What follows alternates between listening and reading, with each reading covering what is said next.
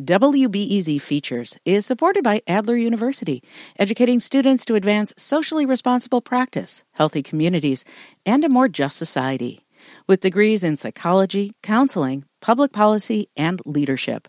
Adler.edu. This is no normal Easter Sunday for the African American Christian community. The fear of coronavirus is real. Deaths have hit the black community particularly hard. Official orders to stay home are real too, so the salve of gathering at church is gone. WBEZ's Linda Lutton followed one African American pastor from Chicago's West Side as he crafted an Easter message for these times. Easter is a big affair at lots of African American churches. It's no different at Carey Tercentenary AME Church in North Lawndale. In our church, Easter Sunday is usually one of the largest gatherings over 200 people. Reverend Walter Harris grew up in this little church where he's now the pastor. Easter, not a quick in and out situation. they will be in church from 8 o'clock till 2.30. Things kick off with a sunrise service, then breakfast. The men actually cook breakfast for the congregation. Next, Sunday school for adults. While the children would be upstairs going over their recitals and all of the wonderful things that they're going to do in the actual service. At that actual service, plays and skits, and at the end, obviously, we pass out Easter baskets to all of the children. The whole neighborhood knows it's one reason for the crowds.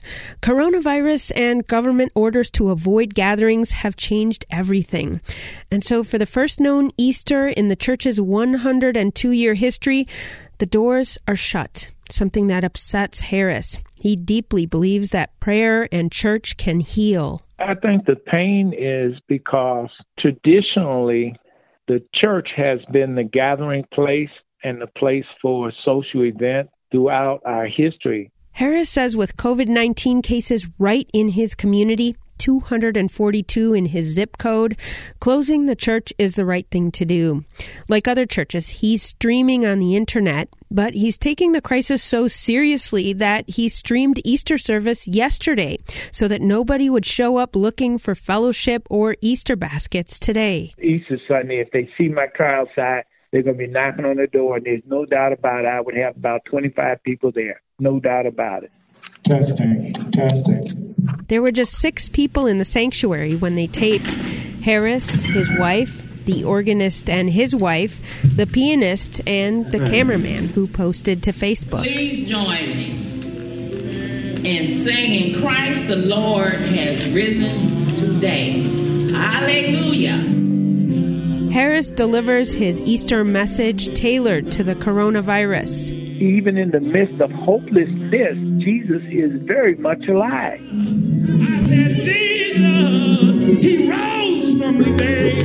And because he rose from the grave, we too have the resurrection power, the power that will get us through this coronavirus. It's a 2,000 year old message delivered via Facebook in the midst of a modern day pandemic.